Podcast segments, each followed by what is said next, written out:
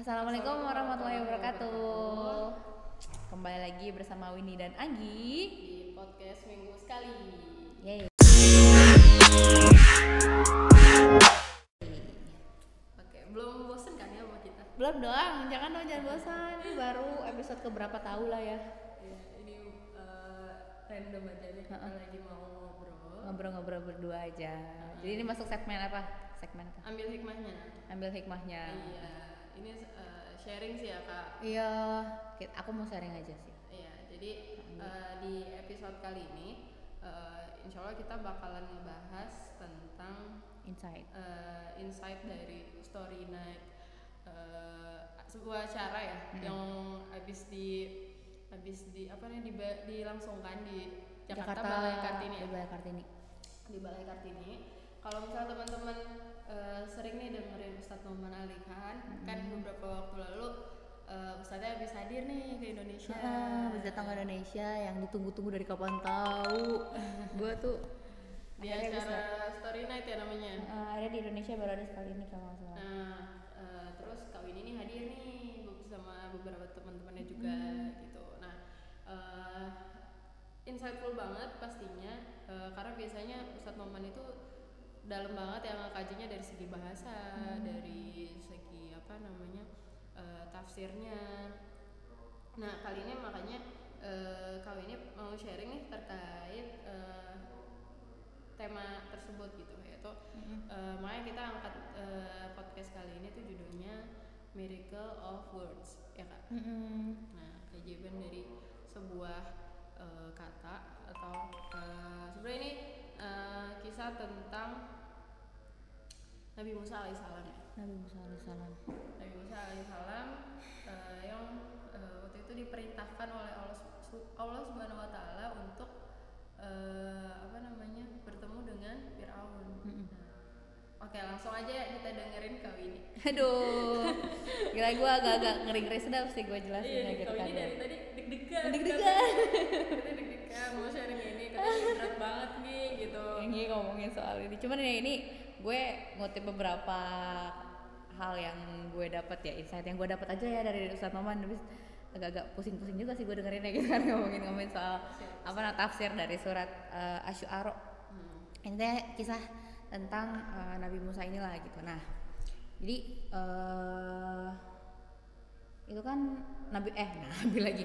Ustadz Nouman kan sering banget ya kalau misalnya di, di ceramah itu sering banget uh, ngebahas soal Nabi Musa gitu. Terus yeah. juga dia cerita gitu kenapa sih akhirnya Nabi Musa lagi, Nabi Musa lagi gitu yang diangkat, dan bagi dia ini menarik untuk dibahas gitu kan. Nah, kenapa ini diba- uh, kenapa ini menarik? Karena uh, gimana ya?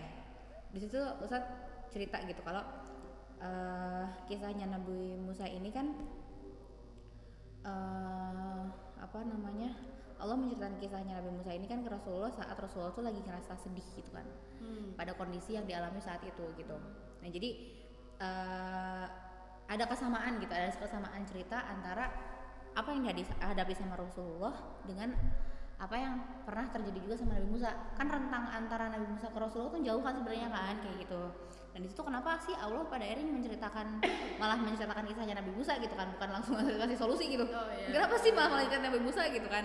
Nah itu, ya tuh Allah menceritakan itu tuh uh, gini, lu bayangin ketika bagaimana perasaannya Rasulullah menghadapi per, pertama kan pas di masa kenabiannya beliau uh, apa namanya Rasulullah kan menghadapi kaum kafir Quraisy ya, hmm. orang-orang yang terang-terangan um, menolak gitu, menolak kebenaran gitu kan, hmm. terang-terangan uh, menolak apa yang disampaikan Rasulullah kayak gitu intinya, dia nggak mau nggak mau taat lah gitu. hmm.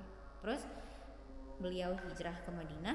Dia menghadapi siapa? Dia tetap menghadapi tantangan juga.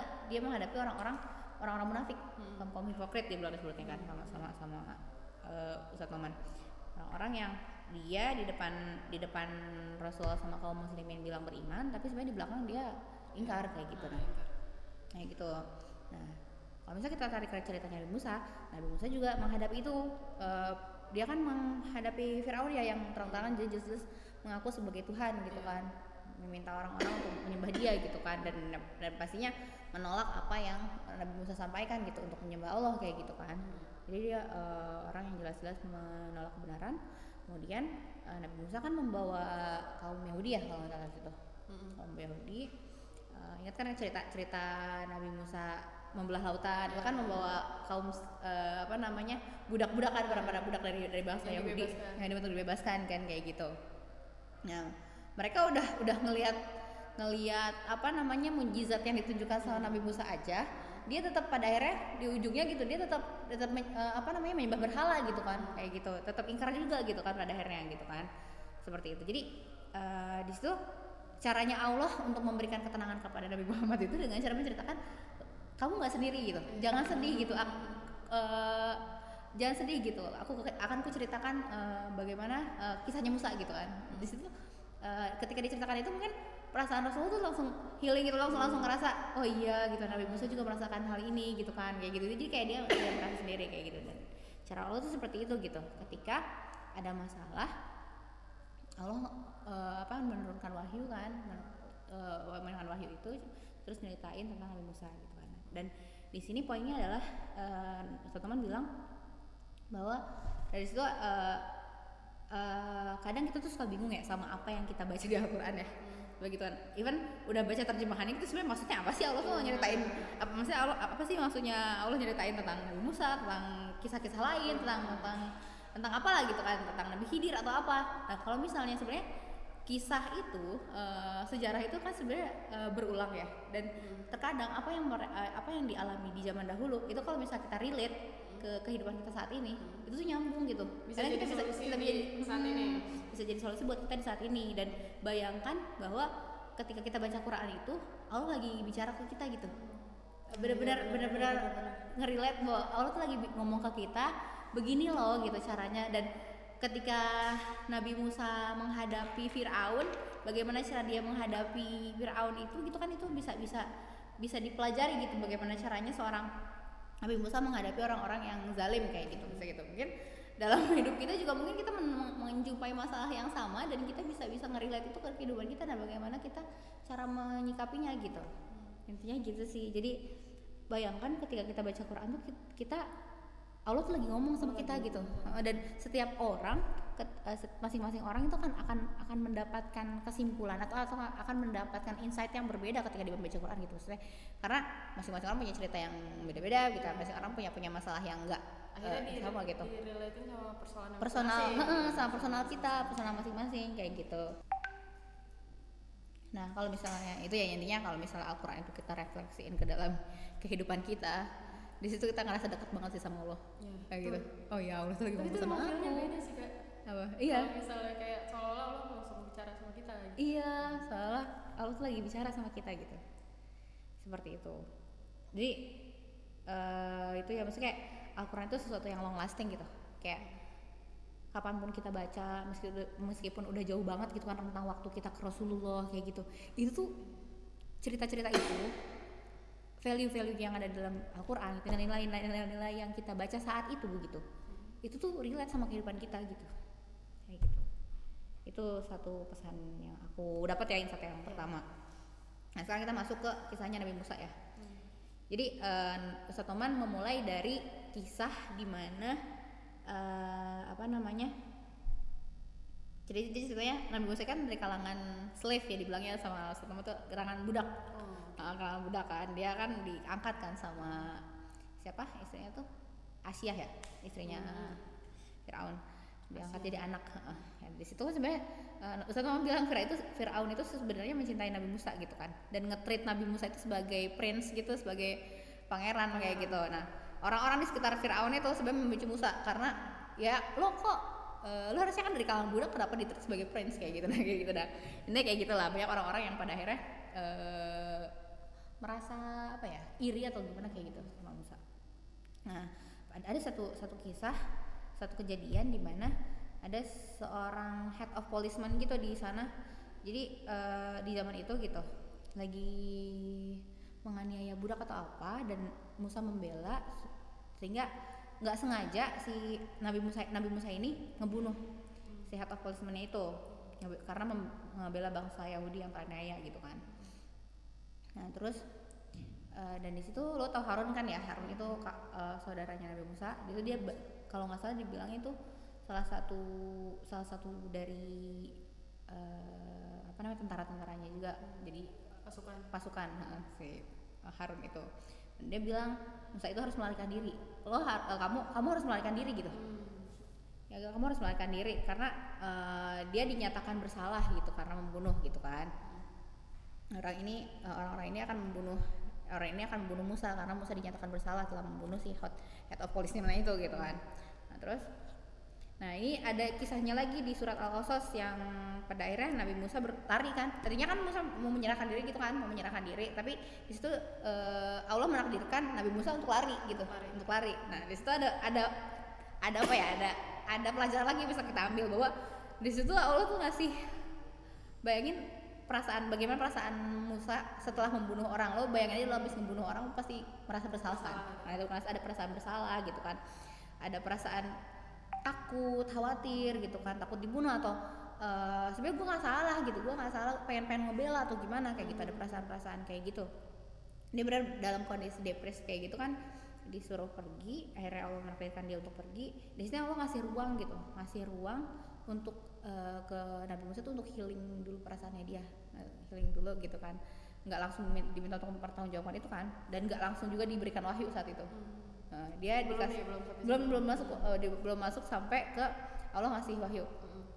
Nah itu dikasih waktu, dikasih ruang untuk uh, apa namanya untuk untuk nyembuhin dulu ketakutannya dia, ditenangin dulu kayak gitu. Jadi itu bisa bisa kita ambil pelajaran juga ketika kita lagi punya masalah, ketika kita ngerasa tersakiti, ketika kita ngerasa dilukain sama orang. Kadang uh, apa namanya kita butuh waktu untuk untuk narik diri dulu dari orang lain gitu, untuk menyendiri gitu, untuk untuk menyembuhkan luka-luka kita sampai pada akhirnya kita bisa menjumpai orang-orang itu lagi gitu, orang-orang yang menyakiti kita lagi gitu. Nah kayak gitu, dalam kondisi kita udah benar-benar apa ya, uh, udah benar-benar bisa bisa mikir mikir dengan logik lah kayak gitu ketika itu gitu.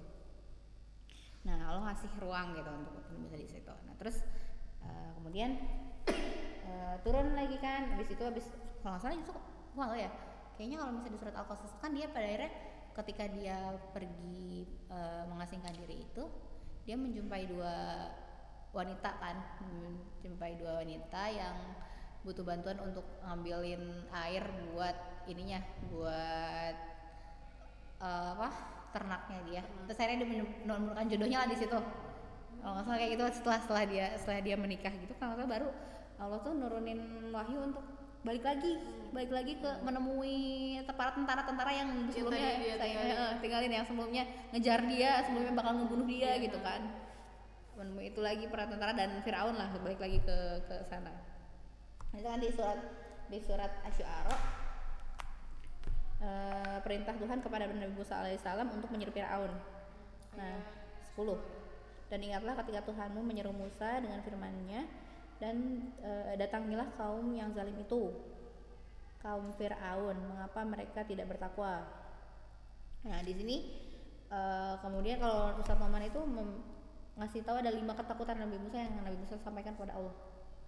hmm. uh, Dia bilang I'm afraid that they will can uh, call me liar. Jadi intinya ada lima hal. Pertama, saya khawatir mereka akan memanggil saya pembohong. hmm. Kedua, saya panik, saya cemas, kayak dada saya tuh terasa berat gitu, gue takut gitu. Nah ketiga, pikiranku berhenti, misalnya pikiranku tuh nggak bisa mikir apa-apa gitu, saya nggak bisa menga- saya nggak bisa bicara gitu kan, terus saya kesulitan untuk berbicara gitu kan, kayak gitu. Dan Nabi Musa kan udah kenalnya di situ kan, kesulitan untuk berbicara, terus berikan misi ini ke Harun gitu kan, daripada diberikannya kepada aku gitu intinya. Oh, give the wish to Harun. Mikirnya, udah, oh, Harun, dia, Harun lebih baik daripada gue, kayaknya dia lebih lebih bisa ngomong dibandingkan gue kayak gitu. Jadi intinya kalau di situ tuh gitu. Karena mungkin kalau kita kalau misalnya dapat wah gila gitu kan, kalau misalnya dapat amanah gitu, wah gue nih yang dipercaya gitu kan. Kalau Musa enggak gitu, dia dia uh, apa ya, dia merasa dirinya enggak se-compatible itu untuk ngambil-ngambil itu. Nah, terus akhirnya dia ya udah Harun aja gitu kan, kayak gitu kan gitu. Ada ada kata-kata-kata gitu. Keempat, yang kelima itu uh, saya khawatir mereka akan membunuh saya. Jadi dada masih ada kekhawatiran bunuh kayak gitu. Jadi ada lima lima ketakutan itu yang yang yang Musa sampaikan kepada Allah gitu. Nah, jadi pas disuruh untuk uh, datang ke kaumnya Fir'aun, hmm. uh, Nabi Musa mengatakan tiga ketakutan itu, lima ketakutan itu gitu. Hmm. Nah, um, itu oh nih, satu hal yang bisa uh, hal yang bisa kita ambil gitu kan. Pertama dia nyebutin apa? Dia takut mereka akan memanggil saya pembohong. Yeah. Nah, terus saya panik, saya cemas gitu. Saya nggak bisa ngomong gitu, kasih aja ini semua ke Harun. Baru yang kelima itu baru bilang saya saya khawatir mereka akan membunuh saya. Yang uh, Ustadz Nouman highlight di sini, orang itu lebih takut ketika dia uh, di apa ya uh, dipermalukan, takut dipermalukan gitu loh. Jadi dipermalukan itu lebih menakutkan dibandingkan dia akan dibunuh. Jadi bagi kadang kita ya lo bayangin di zaman sekarang tuh berapa banyak sih orang yang sering uh, mengeluarkan hate speech di, oh, iya. di apa di sosial media gitu kan. Atau gini, misal kita ngepost sesuatu, ngepost sesuatu, terus kita kayak ada perasaan khawatir, ibu, khawatir orang bakalan komen apa ya atas atas atas status status gue ini gitu kan. Jangan cuma orang ke diri kita. Nah, gitu kan, seperti itu gitu. Bahkan gue nih, gue lagi pengen ngomong podcast soal ini nih. Orang bakalan ngomong apa ya tentang apa yang gue sampaikan gitu. Gue takut nih yang gue omongin itu salah. Gue takut ada orang yang juga datang ke acaranya Nouman terus dengerin gue, wah salah nih si Winnie gitu kayak gitu. Jadi orang tuh kadang suka lebih takut dibully, lebih takut yeah. dipermalukan, karena e, bagi manusia itu martabat itu lebih lebih penting gitu loh, kayak gitu. Nah di situ menurut teman itu e, nge-highlight di situ gitu. Dari sini kita membaca Uh, Musa sebagai manusia ya, Musa, Nabi Musa itu Nabi Musa, nah, meskipun dia Nabi, dia manusia juga gitu. Dia manusia juga yang punya kekhawatiran yang sama seperti kita, kayak gitu. Nah dari sini aja kita banyak banget kan yang bisa diambil gitu. Yeah. Ketika ketika kita mau coba untuk mengkaji lebih dalam lagi dari apa ya, dari responnya Nabi Musa aja kita bisa bisa mempelajari sesuatu di masa kini gitu. Nah di situ gue mikir iya ya Musa lah, Ustadz Nouman bisa sedalam ini ya gitu. Gue nih ini orang, iya iya makanya nih orang tuh bisa sedalam ini ngekaji Al-Qur'an gitu, kayak gitu. Iya juga ya, kita tuh kadang misalnya gini, gue ngepost sesuatu ada yang like ya, berapa orang yang like kayak gitu, kadang kayak gitu kan. Terus kayak eh, gue takut, uh, gue takut nih kalau misalnya gue ngepost kayak gini ada orang yang nggak setuju, padahal cuma satu misalnya nggak setuju, tapi orang satu ya orang satu yang nggak setuju dengan yang setujunya banyak itu kadang gue lebih peduli sama orang yang nggak setuju gitu. Hmm. Karena kita tuh lebih takut dipermalukan gitu dibandingkan hmm. misalnya martabat segala macam gitu. Kayak gitu dibandingkan hal-hal lainnya gitu. Meskipun gue juga nggak tahu sih, gue belum gue belum menjumpai masa di mana gue ada kondisi di mana gue akan dibunuh sama orang sih, nggak kayak gitu, gue nggak tahu sih kalau lihat. Cuman itu memang memang pada intinya manusia itu emang emang takut gitu untuk untuk uh, apa namanya dipermalukan gitu kan. Kekuatan kata-kata itu sangat besar kayak gitu di situ. Nah ini dan ini satu ya satu yang bisa diambil dari dari lima kata-kata yang dibuat satu. Terus Ustadz Nouman juga bilang di sini uh, apa namanya sebenarnya bagi Musa itu uh, it's completely okay tuh apa ya untuk untuk menyatakan bahwa dia taat mau taat sama Allah gitu, maksudnya untuk mengatakan bahwa Uh, aku akan mematuhi perintahnya gitu, gitu kan, uh, kan jelas-jelas uh, Nabi Musa tuh ngomong tuh direct ya ke Allah, kita gitu, ngomong direct sama Allah di, di saat itu kan, nggak nggak nggak melalui siapapun gitu. Perintah langsung. Yang perintah langsung kayak gitu. Jadi jelas-jelas pasti dia percaya dong kalau pasti Allah bakalan nyelamatin dia, nggak mungkin juga Allah membiarkan dia dibunuh kayak gitu kan. Harusnya dia uh, udah udah percaya, udah pasti percaya sih percaya gitu. Tapi ada sisi sisi manusianya, manusianya. manusia dia gitu, manusia dia. Ya Allah, maksudnya, ya aku tahu pasti engkau akan menyelamatkanku gitu. Tapi tetap balik lagi Nabi Musa sebagai manusia menyatakan lima hal ini gitu. Nabi Musa loh sebagai manusia, apa sih Nabi Musa itu nabi gitu kan. Sekelasnya nabi aja masih ada ketakutan kayak gitu, ketakutan kayak gitu gitu. Terus uh, tetap aja gitu akhirnya dia pengen ngebawa ngebawa Harun juga gitu untuk bersama dia gitu. Iya, di situ kan. Nah, di situ dia bilang kayak gitu kan. Terus di situ akhirnya Uh, jadi ya ini tuh sisi manusia, manusiawi kita. Bahkan Nabi Musa itu bicaranya direct ke Allah. Nah terus padahal apa ya? Uh, hmm, tapi di situ akhirnya di ayat ke lima belas hmm. Allah tuh bilang kan nah, setelah Nabi Musa tetap mengatakan ketakutannya dia dan meminta uh, apa, apa ingin ngajak Harun juga lah intinya, ngajak Harun. Nah, terus Allah bilang, jangan takut, mereka uh, tidak akan dapat membunuhmu, maka pergilah kamu berdua dengan uh, berdua dengan membawa ayat-ayat kami atau mujizat-mujizat. Di sini sebelum mujizat, sesungguhnya kami bersamamu dan mendengarkan apa yang mereka katakan. Jadi yang di apa namanya suruh sama Allah pada akhirnya tadi kan Musa, setelah Musa minta akhirnya disetujui dong sama Allah buat segini dua-duanya gitu kan.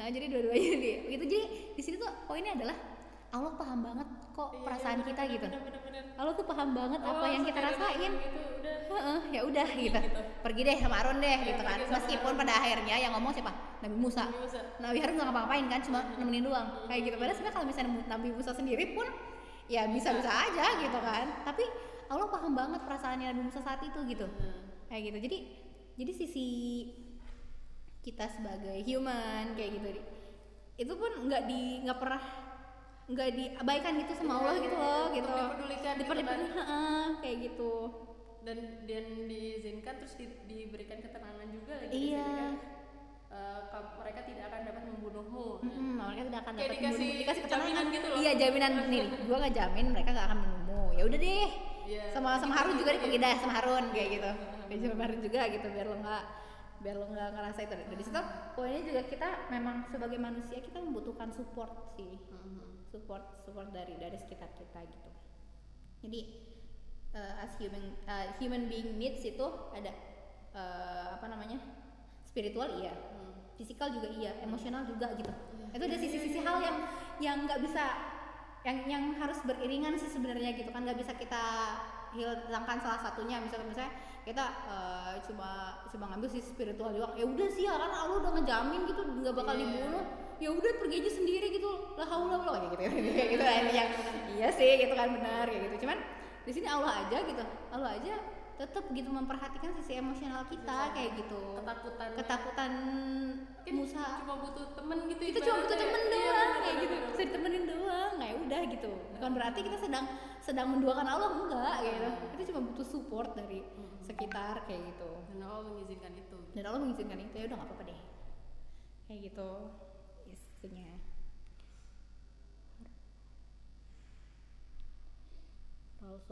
Nah gitu. Terus itu ya yang, yang insight keberapa tahu? Insight keberapa tahu? Nah, terus insight lainnya adalah tentang miracle. Hmm, Oke. Okay. Miracle. Uh, yang lo tahu dari kisahnya Nabi Musa, miracle-nya, miracle, misalnya mujizatnya Nabi Musa apa sih yang selama ini lo tahu?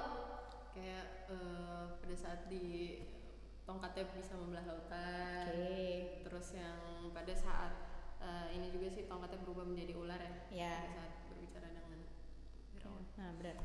Yang kita tahu, yang gue tahu, yang mm. lo tahu, yang kita mm. semua tahu mm. selama ini gitu, yang kita dapat ceritanya di buku-buku, mm. uh, buku-buku S D kita gitu yeah, tentang Nabi. Kita pelajari. Uh-uh. Um, miracle-nya, maksudnya mujizatnya Nabi Musa adalah tongkat yang menjadi ular, tongkat yang bisa membelah lautan kayak gitu, yang terlihat oleh mata. Padahal sesungguhnya sesuatu. Padahal yang di ceritakan sama Nouman Ali Khan hmm. mujizat uh, mujizat terbesarnya adalah kata-kata. Jadi message yang disampaikan sama Nabi Musa kepada Fir'aun yang pada akhirnya menghancurkan segala kekuasaan-kekuasaannya dia gitu. Hmm. Jadi kan um, apa ya ada dua message-nya di sini yang yang disampaikan sama Musa. Hmm. Uh, kalau Ustadz Nouman bilang dua message-nya itu He is the master of all nation.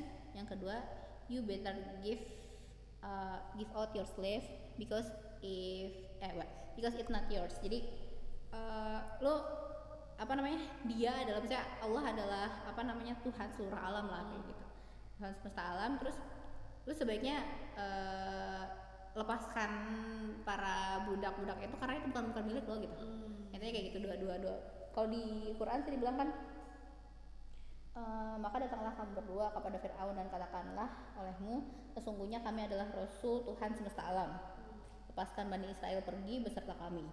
Ini dua hal itu yang yang yang uh, disampaikan sama oleh Musa kepada Fir'aun gitu. Jadi dia datang kan, datang ke, lu bayangin dia datang ke istana, ke istana, ke istana. Dia lagi duduk lah di singgasananya, dikipasin aja, dikipasin kan sama dayang-dayang kayak gitu kan. Di situ kan pasti ada dayang-dayang, ada tentara-tentara gitu kan. Mungkin klien-kliennya dia gitu kan. Mungkin istrinya juga dengar gitu apa yang yang yang disampaikan Musa, ketika Musa datang kayak gitu. Lu bayangin di situ ada orang-orang itu.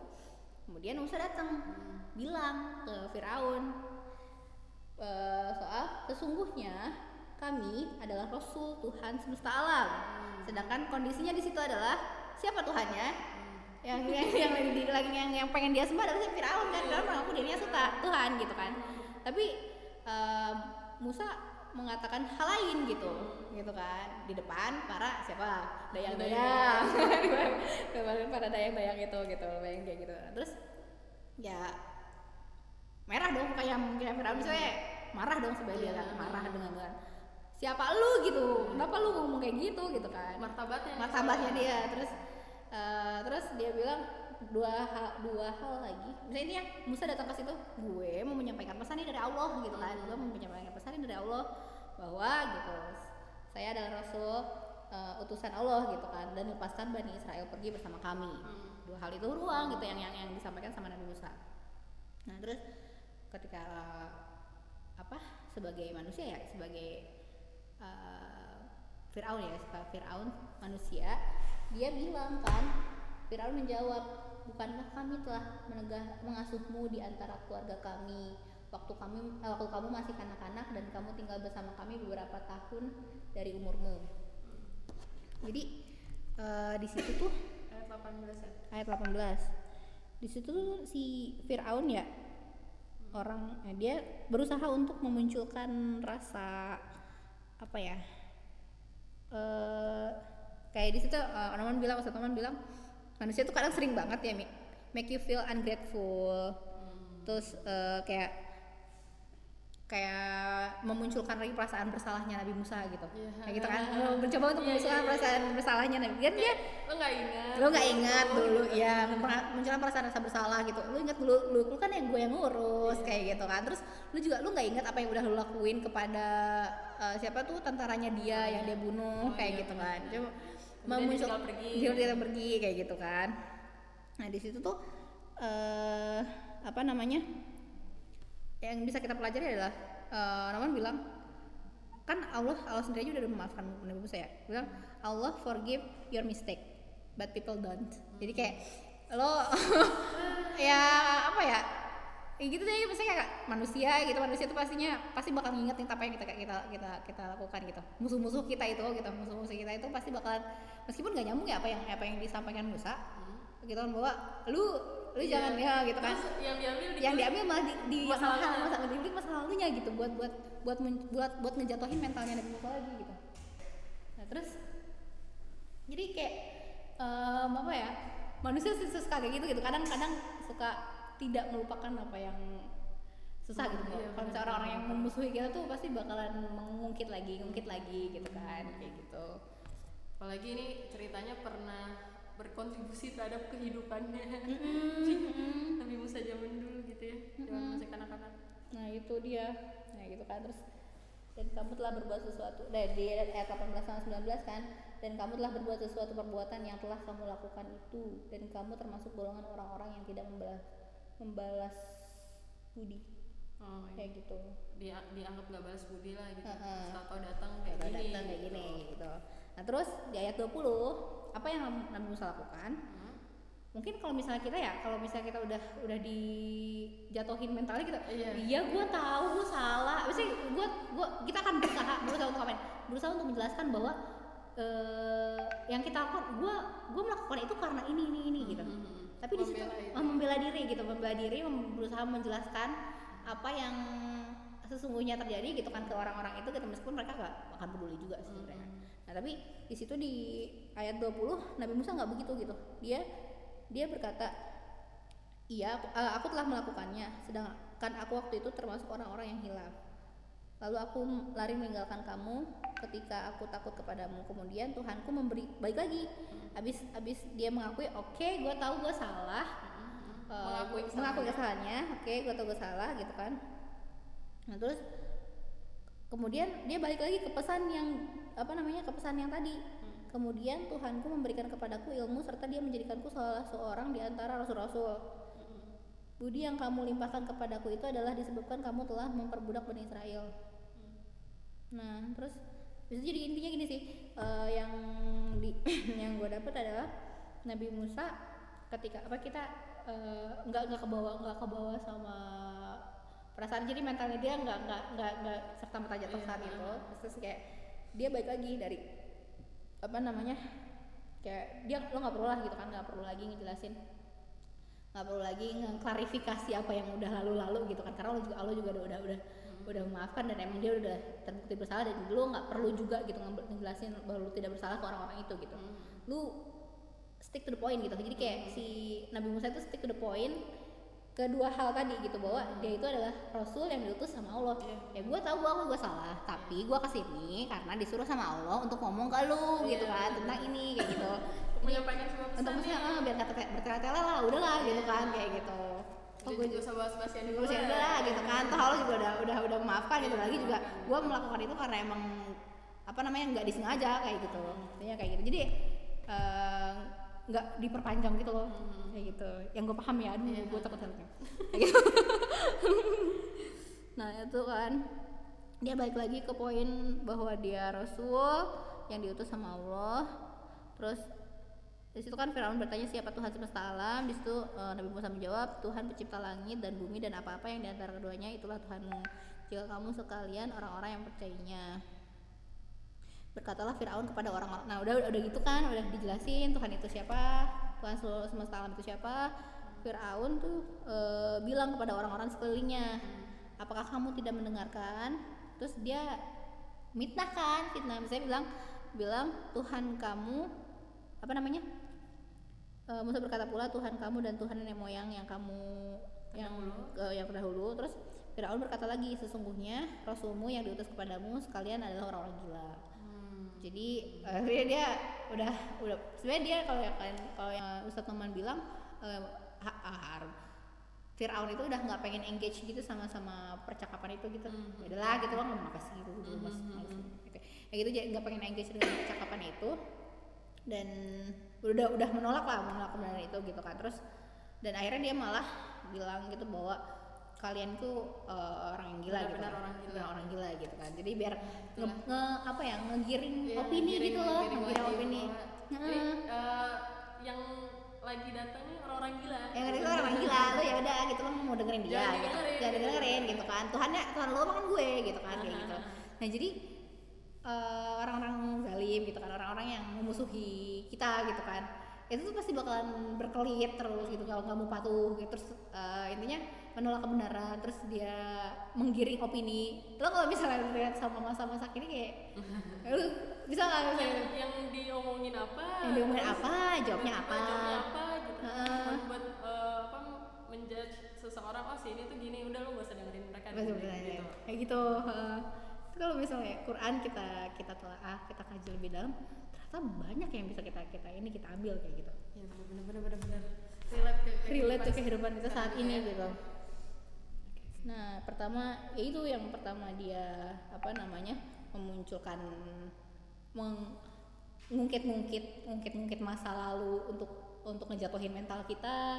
Kedua dia akhirnya menggiring opini publik ke hal yang salah kayak gitu kan kayak gitu. Terus akhirnya udah ketahuan dia apa misalnya ketika itu tuh pas di ruangan itu lo bayangin lagi tuh hmm. balik lagi ke ruangan yang tadi yang yeah, di istana di istana gitu kan, yeah. yang ada dayang-dayang di hall ya, ada dayang-dayang, ada tentara-tentara gitu kan, ada pelayan-pelayan kayak gitu kan. hmm. Sebenarnya mereka tuh udah mulai mulai mulai denger kan, misalnya hmm. mulai mulai mulai tertarik dengan apa yang disampaikan Nabi Musa gitu, mulai mulai pasang telinga uh, pasang telinga gitu, apa sih lagi ngomongin apa sih, apa sih ada ya Tuhan kayak gini kayak gitu. Nah itu yang jadi kekhawatiran Fir'aun ketika orang-orang di sekitarnya itu hmm. mendengarkan, mendengarkan itu dan, dan meyakini apa yang disampaikan sama Nabi Musa gitu kan. Terus akhirnya itu kan abis abis Fir'aun be, uh, bilang bahwa Musa dan Harun adalah orang gila. Musa berkata juga kan Tuhan yang apa? Musa berkata Tuhan yang menguasai timur dan barat dan apa yang ada di antara keduanya itulah Tuhanmu jika kamu mempergunakan akal. Hmm. Fir'aun berkata lagi, sungguh jika kamu menyembah Tuhan selain aku, benar-benar aku akan menjadikan kamu salah seorang yang dipenjarakan. Musa berkata, dan apakah kamu akan melakukan itu? Kendati pun aku menunjukkan kepadamu sesuatu keterangan yang nyata. Waduh. Nah di semua itu kan, mulai di situ. Fir'aun udah men- mengintimidasi. Oh intimidasi gitu kan. Fir'aun berkata, datangkanlah sesuatu keterangan yang nyata itu jika kamu adalah termasuk orang-orang yang benar. Hmm. Maka Musa melemparkan tongkatnya dan tiba-tiba Waduh. tongkat itu menjadi ular yang nyata gitu kan. Lu bayangin orang-orang di situ di di istana, dayang-dayang tadi iya, gitu kan. Iya. Terus ya orang-orang orang-orang yang uh, ada di istana itu. Istana itu apa yang bakalan mereka pikirkan dan apa yang apa yang akan mereka rasakan ketika melihat kenyataan itu gitu. Hmm, gitu kan maksudnya, wih ya. Tanda tanya besar, wah. Bener ya nih ya kita yang, yang diomongin Musa gitu kan. Nah itu yang jadi ketakutan Fir'aun kan sebenarnya. Iya. Kayak gitu. Nah gitu. Nah Musa meletakkan tongkat tiba-tiba nyata dan dia dan dia menarik tangannya dari dalam bajunya. Maka tiba-tiba tangan itu menjadi putih bersinar bagi orang-orang yang melihatnya. Fir'aun berkata kepada pembesar-pembesar yang berada di sekelilingnya, sesungguhnya Musa ini benar-benar orang ahli sihir yang pandai. Dia ngegiring opini lagi nih. Mm-hmm. Nah ini penyihir nih, penyihir. penyihir nih gitu kan. Orang-orang penyihir-penyihir gue juga bisa gitu kan mm-hmm. ya. Fir'aun berkata kepada pembesar-pembesar yang ber, uh, enggak, ia hendak mengusir kamu dari negerimu sendiri dengan sihirnya. Maka karena itu apakah apakah yang kamu anjurkan gitu kan? Mereka menjawab, sudahlah urusan dia dan saudaranya dan kirimkan ke seluruh negeri orang-orang yang mengumpulkan uh, si, ahli sihir. Yang akan mengumpulkan sihir. Niscaya mereka akan mendatangkan semua ahli sihir yang pandai kepadamu. Lalu dikumpulkanlah ahli sihir pada waktu yang ditetapkan di hari yang uh, di hari yang maklum ya gitu. Dan dikatakan kepada mereka orang orang banyak berkumpullah kamu sekalian. Nah pokoknya dari situ uh, dari situ tuh mulai tuh banyak orang-orang yang uh, apa namanya mendengar apa yang Musa sampaikan Musa gitu kan. Uh, mulai yang tadinya semuanya pada patuh-patuh aja gitu sama Fir'aun gitu kan dijadiin budak atau apa kayak gitu nah mm-hmm. kayak gitu uh, mulai ada mujizat-mujizat kayak tongkat yang jadi ular terus uh, apa namanya ngebawa ngebawa siapa namanya bangsa Yahudi ke ke apa namanya bangsa Yahudi pergi gitu kan terus akhirnya membah lautan kayak gitu-gitu sehingga akhirnya Fir'aun binasa kayak gitu. Nah yang kita tahu kan di situ ya mujizatnya adalah yang uh, membelah lautan tapi tapi nyatanya sebenarnya yang yang yang yang miracle sesungguhnya itu adalah di kata-kata yang disampaikan itu gitu selain tongkatnya yang bisa nah, ada itu tongkat nah, tongkatnya yang menjadi ular dan itu uh, apa namanya yang bisa membelah lautan itu tuh pelengkap pelengkap hmm. dari mujizat-mujizat yang Allah kasih gitu kan dan termasuk dari kata-kata ucapan Nabi Musa itu ya. uh, terus uh, apa ya itu sih kayak eh gue kayaknya banyak sih sebenarnya yang Ustadz Nouman yeah. sampaikan di situ tuh cuman gue uh, berapa lama sih waktu itu? Lalu gue dari jam enam sampai jam setengah sebelas lah. Gue oh. lama banget. Harusnya kan sampai jam sepuluh kan terus ka, karena keasik kan gitu kali ya. Itu jam setengah sebelas gue cuma selesai. Dan itu keren banget sih. Gue ngeliat uh, apa ya? Dan masih penjelasannya lebih lebih ini lagi dalam kompleks kompleks. Gue kayak ini sih gue pengen belajar bahasa Inggris yang bener ya. Bener ya karena nanti dia banyak benar-benar harus disimak baik-baik mm-hmm. gitu kan. Apalagi ngomong bahasa Al-Qur'an juga kan yang bahasa Al-Qur'an juga kan. Gitu. Jadi dia mau uh, apa ya? Dan nanti setelah itu dia mau buka kelas lagi namanya Dreams mm-hmm. yang di mana itu acaranya delapan hari. Acaranya oh. delapan hari untuk belajar bahasa Arab. bahasa Arab, tapi dia ngomong pakai bahasa Inggris loh, lu belajar bahasa Arab pakai bahasa Inggris, oh, mabok-mabok tapi pengen sih pengen ikut lagi. Iya, yeah, mantap. Oh, yeah, se- tapi bener-bener maksudnya kayak kalau Al-Qur'an tuh dikaji lebih dalam, dikaji kita relate sama, kita paham sama bahasanya, kita paham sama bahasanya. Lagi. Hmm. Karena kan satu kata aja artinya bisa ber apa maknanya bisa dalam banget gitu. Hmm. Terus teman cerita bahwa ketika dia ngajar, dia kan kelas kelas kelas yang Dreams ini kan dia buka banyak ya di di di Kanada segala macam di luar negara lain negara di kelasnya dia itu sampai ada orangnya dia tuh pengen gitu mimpinya dia adalah uh, dia pengen melihat orang yang diajar itu meneteskan air mata ketika dia memahami apa yang uh, apa ya ap, uh, memahami kalimat dalam Al-Qur'an dengan detail kayak gitu terus kayak gue pengen nangis sebenarnya iya kayak gitu kalau gue ya Allah, aku pengen gitu, gue juga pengen gitu, pengen pengen juga memahami kata-katamu gitu dengan dengan benar gitu. Kadang kalau misalnya kita baca Quran itu kadang ada terjemahan bahasa Indonesia ya kadang suka nggak kita paham ya. Iya, kalau misalnya, nah itu dari itu harus lihat ke apa hasil kajian itu hasil kajian dulu gitu kan. Gue bisa paham ketika misalnya dengerin ustadz dulu iya, gitu kan. Kayak gitu kan dalam banget. Gitu, kan. Ternyata satu kali satu kata aja itu bisa maknanya luas, banyak luas kayak gitu. Nah itu mimpinya dia kayak gitu gitu, dia pengen dan dia melihat gitu orang-orang tuh meneteskan air mata ketika dia memahami apa yang ada dalam Al-Qur'an itu gitu, apa kandungan dari kata-katanya yang ada dalam Al-Qur'an itu. Ya Allah, ya mimpi gue. Kalau misalnya lu tahu bahasa Arab dengan baik dan benar pasti lu betah deh gitu. Iya. Baca Al-Qur'an terus bakalan nangis, bakalan apalagi kalau merasapi kalau Allah tuh lagi ngomong. Ngomong sama lo. Iya ya, ya Allah Akbar. Dan itu dan itu jadi obat banget sih ketika lu baca Quran, terus lu bisa merasakan, lu lu menangis karena emang lu e, merasakan Allah tuh sayang banget sama lu. Misalnya Allah tuh lagi ngomong sama lu gitu.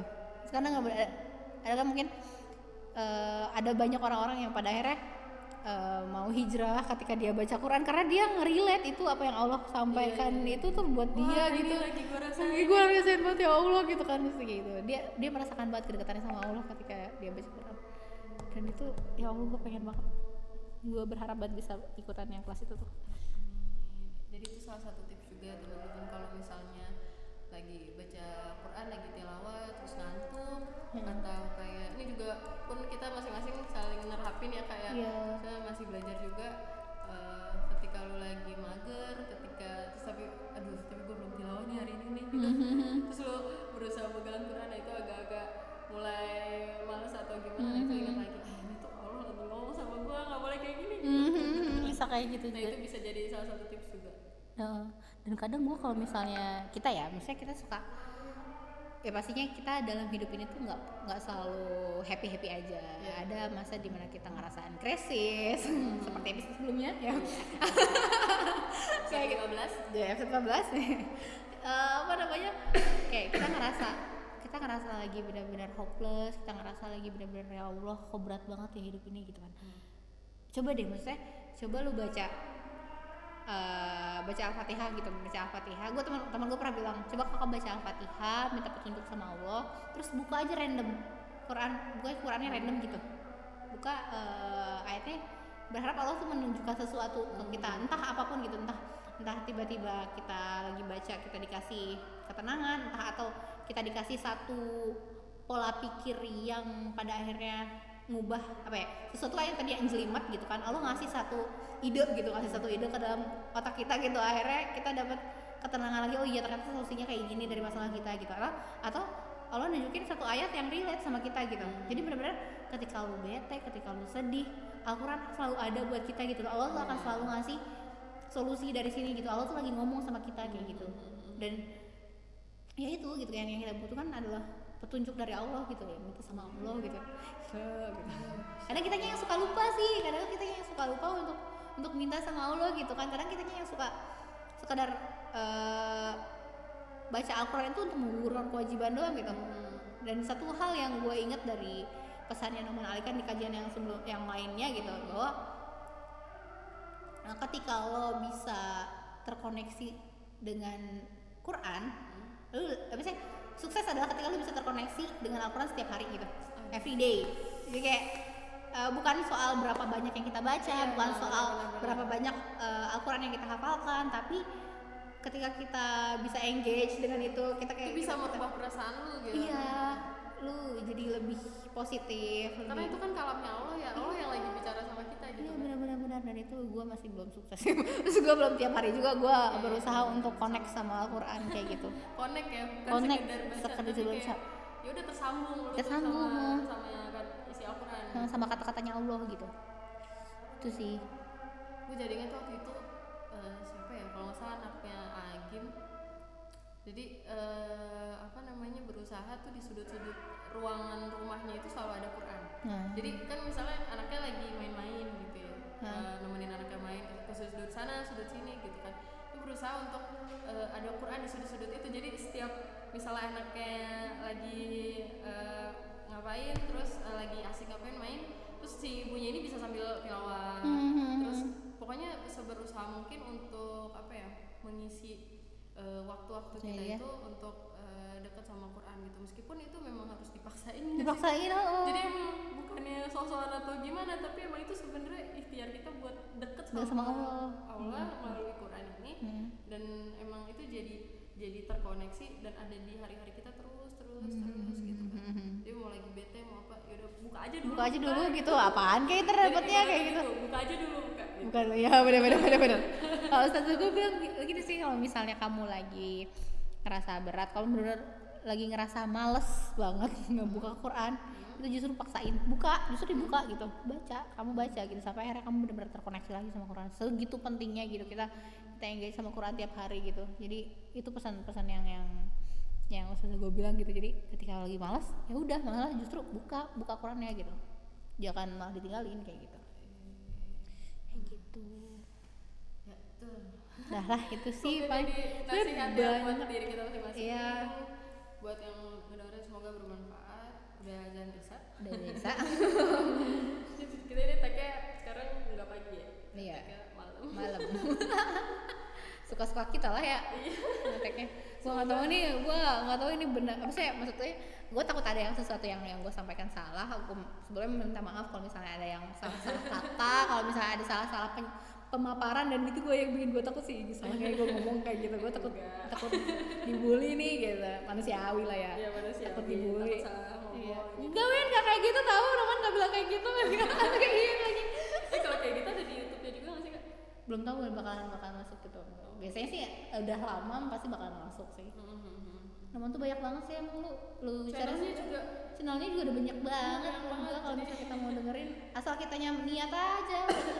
Karena kemarin pas gue cek-cek di podcast tuh ada Nouman Ali Khan banyak banget tafsir iya, Al-Baqarah dari part satu sampai lima puluhan. Itu kan banyak banget insight yang bisa, bisa kita dapat ya. Terus kayak dia ya nih guanya aja yang kagak nyari ya. Gue ilmu tuh ya, tersebar di mana-mana. Ya itu dia. Gitu. Ah, gitu guys. Insight yang di apa dibagiin sama kami ini semoga uh, bermanfaat buat yang mendengarkan. Mm-hmm. Jangan bosan-bosan. Buat yang ngedengerin sampai habis, uh, makasih banget ya. Uh-huh. Dan satu lagi nih ya. Jadi satu quotes yang di yang dicatat di situ tuh, the most powerful of Quran is the message. Jadi okay. pesannya sih yang, yang paling powerful dari mm. pesannya itu. Gitu. Benar-benar. Sip. Yep. Kurang lebihnya mohon maaf di episode kali ini. Uh, sampai jumpa di episode berikutnya. Assalamualaikum warahmatullahi wabarakatuh.